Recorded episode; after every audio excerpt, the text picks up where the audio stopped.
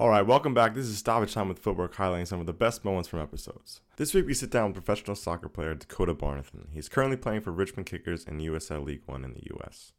In this stoppage time, we discuss finding a role in the team, learning ways to adapt to new teams, being drafted by FC Dallas, biggest differences at the highest level, constant uncertainty, and being tactically and positionally fluid.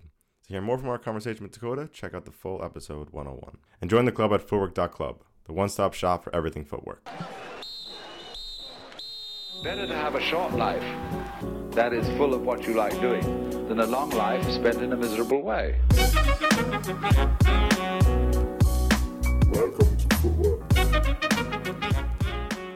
So, I mean, just touching on some of the experiences you had, I mean, settling into a new team, new city, new cultures and environments, and finding your role in a team. How have you kind of, you know, leveraged that and and and handled those situations? I think by year five or six it gets a little bit easier, but you know those the first couple of years are a bit uh, a bit stressful. I was fortunate my rookie year to have had a roommate who I went to college with, uh, Carlton Belmar. Um, he was at Swope. I got released from Dallas after being drafted there, and uh, that that that night I was in Carlton's apartment, and he was my roommate for the year. So it was an easy transition. Somebody who had two or three years a professional experience already under their belt. He was able to kind of show me the ropes on, you know, kind of how to act as a professional. And I wasn't going off just a drawing board of, okay, like just figure it out.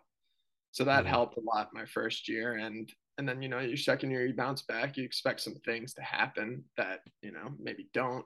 And then you're going to a new team at the end of the year, injuries, whatnot. Like, but I think for me, over the years, it's just been how can I, you know, involve myself in the team as much as possible, just in the locker room, just with guys on the team off the field. Uh, the better you do that, I think it makes your life easier just on the field because you're you're happier going to the field. You know, you have those allies just even in the locker room that you know if you're not having a great day, somebody else will pick you up or even a text message, you know, saying something along the lines of, "Hey, just keep going," is means the world. And sometimes when you put yourself in situations in different locker rooms, you might not have that. Yeah. So for me, I think that's kind of been my my motto is just been going into it and just trying to get myself involved with guys on the team as much as possible. Is that something you picked up when you first jumped in the professional game, or you've always had this, you know, throughout college, or even as a kid when you were training with Albertson and Gachi, going out of um, town I think to it's meet? Something I've more picked up as I've been pro. I think uh, as funny as it is, like usually you have that kind of from the youth side, but and then as you turn pro, it's a little bit more. Uh, like you're a little bit more by yourself when you're a pro. You know, it is your job. You know, it's mm-hmm. not anybody else's job. It's your job to then provide food and on the table and, and stuff like that. But I think for me, it's just helped also keep that like little bit of not I don't want to say joy, but that little bit of youth to it, a little bit of that youth academy type feel that uh, that it is still a game, that it is still something that you do love to do, and that you are here because you do love the sport. So I think that's been you know the people you surround yourself with are pretty much are how you're going to feel on a daily basis. So if I was able to, you know, get myself into a good group of the guys on the team, I knew that it was probably going to end up being like a pretty decent year for myself. And you mentioned the FC Dallas, you got drafted by them, but they didn't wind up picking you up. Walk us through, um, first off, getting drafted by them and then going into preseason. Um, and a lot of our European listeners here, getting drafted is it's like an invitation to, it's like a trial. Yeah, it's an invitation. It's, right, right. Um, I'd say unless you're probably like one of the first ten picks in the draft, it's mm-hmm. an invitation to trial. Um, it was it was a great experience for me. I, I really had like that's kind of where my eyes first went like wide. I was like, wow, this is this is the next level. This is how what it's what it takes on a daily basis. You're doing two a days pretty much right away, so you're in the thick of it from day one. Um, and then I was fortunate enough to you know, make it past probably that first little like couple of weeks. Um, and I was there for probably like two and a half months. And then uh, wow.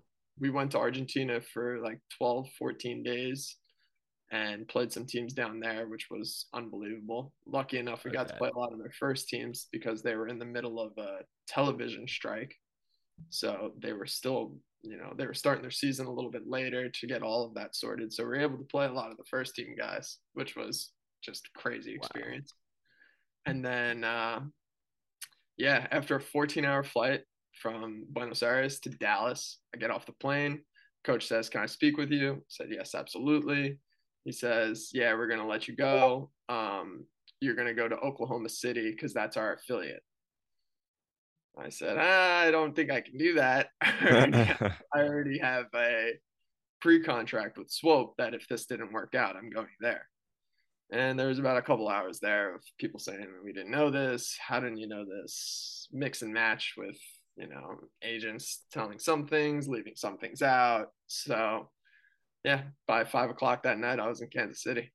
But it, it was a wow. great experience. Yeah, yeah, yeah. yeah. Very It's quick, a quick very, turn of events. Yeah, yeah. quick turnaround. Six fifteen in the morning, landed from Argentina. An hour of you know figuring stuff out over the phone, like what's going on. Am I going to OKC or am I going to Swope? Um, exit medical flight in Kansas City. Wow. I guess that's kind of your first taste of the uh, the politics and the bureaucracy of the game too, though. It's like it's a yeah. real learning learning it's, introduction it's there. Definitely, yeah. The learning curve is pretty exponential, I'd say. And you yeah. just got to strap on and just say, "All right, I'm in it. Yeah. Let's just rock yeah. with it from here." Yeah, yeah, absolutely. Speak speaking of that learning process, I mean, you spend a lot of time with the the first team and on these trips as well. What was some of the big switches that you saw? Like, okay, I I need to work. I need to improve this. This is the standard. Uh yeah, I'd say just like the little details and the finite things of the game, you know, body positioning, like always being on point with being prepared for that next move. For what what are you doing to set yourself up so that you're anticipating and you're not reacting? Because at that level, that that split second is the difference. It's not so much oh, because yeah, ninety percent of the guys throughout all three of these leagues can hit a diagonal, can you know win a header, can dribbled past two or three people. But it's the that little split second of the decision making of am I going or am I staying? Am I am I playing the ball through or am I keeping it?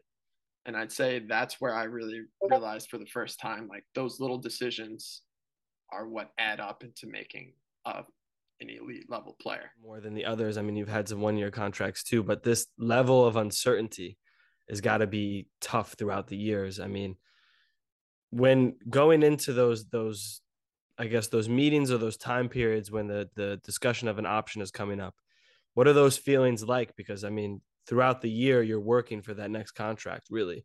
So I mean, what is that uncertainty like for you? Yeah, I'd say it's the like it's the stability, or I should say the lack thereof stability. Mm-hmm. Um that is probably the most strenuous on your mind. Um you know, you you see it very early, and I, I saw it very early from my rookie year that as soon as it comes to be this time period now, late August, early September, you know, half your team's probably not coming back. Uh, maybe a little bit less, maybe a little bit more, but half your team's not coming back. So it comes down to what are what are what are those guys' mentalities like going into a final stretch of the season? Are they bought in?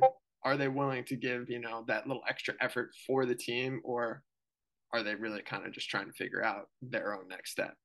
Which you can't really mm-hmm. blame them for either because you know it is their job. Some people do have families in in the leagues and stuff like that so people have priorities that they have to think about first. Um but for me it was just I think just the the lack of stability is something that you know hopefully through this players association that we can gain a little bit more traction on that end, and you know maybe that maybe these maybe there are more player options. Maybe it's not just up to the team if you come back or not. Maybe there can be like a meeting of the minds of saying, okay, you want me back, I want to be back. Let's sort this out in a mm-hmm. proper way. Um, maybe that is an you know a two year plus one. I haven't seen many of those, but you know they do exist. It's not like they don't exist in the league. It's just I'd say with ownership and the turnover, it's tougher to get those types of contracts. And a, a last thing I want to touch on before we wrap it up is you've been tactically able to play in many positions uh, on different teams and different styles under different coaches. Yeah. Um, how have you been able to do this? And um, how do you think it's helped the success of your career thus far? I think it's been probably like it's it's what makes me i think that's one thing that separates myself from the rest of the guys that might be gunning for a center back position or a defensive mid position or an outside back position is that you know signing me you can get all three um, my versatility has been something i've always prided myself on even like in school i played a bunch of different positions which i think set me up for having this ability and this mentality to I've always thought about it as I'm just going to play football just in this little area of the field. Okay, now I just have to play football a little bit higher up in this little area in the field. Um, I don't think many of the things, yeah, there's, you know, different nuances of the positions that are, uh, that are maybe easier to learn when you're in that position for an extended period of time. But at this, at the end of the day, I've just always thought about it as I just have to go play my game in this area of the field. Um, I think when you overthink the position and you overthink what the coach is thinking, putting you there, why is he putting you there? Why isn't he putting me here? You find yourself drowning already before the game's even started. Um, so I think being able to just uh, separate the those feelings and those emotions from playing the actual position has been probably like super beneficial for my uh, success. Great insight for you young players out there. I think that's yeah. hey, perfect play place. as many positions as you can. Like, yeah. yeah. It's only going to make you better. It's only going to help mm-hmm. you see the game from a different perspective. You know, playing center back. What do what do I need as a center back from a defensive midfielder? Oh, what would I want what like what would I want to be doing there? So you're able to see it from both sides. You know, like mm-hmm. I think it helps your game. I really do. Yeah. I think it helps your game tremendously. And young players should be playing a bunch of different positions. You shouldn't be 11 years old saying, I'm a winger and I'm only a winger. Yeah, because couldn't agree more. Like, yeah. you're not, like, there's only two wingers on the field. Yeah. Yeah, exactly. Who knows? Yeah, yeah, I, I couldn't agree more. It's and I think that the I love that point. Um, it's like position. I don't know if this is a term, but I might try and coin it. Is like positional empathy. You yeah. know exactly as a center back, like you just said, what does my six want? You know because you've been in that position as a center back, vice versa, yeah. to know where I should be or where he should be. Yeah. No, I, I like I said, I positional empathy. I love that. You should coin that. Yeah, we're, coin that. we're taking that one. that is a good one. It's coined on this one. Taking that to the bank. So your favorite player growing up and now? Um, I'd say Ronaldinho growing up. Now I'd probably say I'll say Van Dijk. Crazy. You can you can see how the positional uh, yeah. empathy really came into that one. Yeah, yeah, yeah. Maybe just because about, as I've uh, gotten older, I've moved back, back. yeah, I mean, this always happens. Happens yeah. to us all. Um, favorite favorite moment in football so far, or soccer thus far? Um, I'd say winning the Western Conference Final. That going, we went 11 rounds of PKs. Our goalie had to make a save and then put it in. So yeah, that was just yeah, crazy madness, madness for Most difficult moment? Uh, probably that off season after my second year. I had just done uh, had a rectus abdominis surgery, um, so I was out. I wasn't really even able to go to like trials in December and January. I kind of had was just kind of like floating in limbo, you know, waiting on what agents were going to say, and you know, you, you see the stats. It's like the average American uh, soccer career is like 2.3 years at the time or something like that. So I was like, wow, I'm really like I'm about to just fall into that real quick. oh shit. Another so, um, statistic. Um, yeah, exactly. So um yeah, that was probably like that was that was tough time period for sure. Best advice you ever received? Best advice I ever received is just keep going. Probably. I think that's one thing that my dad has always taught me like you just have to keep going. Put your head down, dig deep, and you'll figure out a way. The only way you don't do it is if you stop. Yeah, love that. Favorite place you've lived? Ottawa, Canada. Wow. Nice. Like that. And why is that? Oh man, I was just like, I was two blocks away from Parliament. The whole city is just, it's like built on being able to walk everywhere. Um, Sounds so very really- European in a way. Yeah, like it, it kind of was. It, it, had, it had a little bit of that to it. I'd say Montreal was like, like definitely European. I, I got when Okay. I went to go visit there just with my girlfriend on the weekend. I was like, this is this is Europe. Um, but yeah, Ottawa was, was a brilliant city, clean city, smart people. I mean, it was it's a government city, so like I lived two blocks away from Parliament. Everything was walkable, and food was incredible. Amazing. That's added to the list. I Yeah. it's one of the things I think is underrated in general is Canada, just in terms I of know traveling. that. Hey, man, I went. I went up Underrated. there as one of those people like, nah, Canada. Like, what are we doing here? yeah, like I've been here. I mean, like I'm I'm I'm not here, but I'm so close to the border. Like, yeah. yeah, I know. And just the just the snow. Holy, snowed May first, and I was like, yeah, this is craziness. Oh. that might be. Yeah. Um, best player you played against and with. Against Drogba, with Oh shit, yeah. yeah, um, with I would say.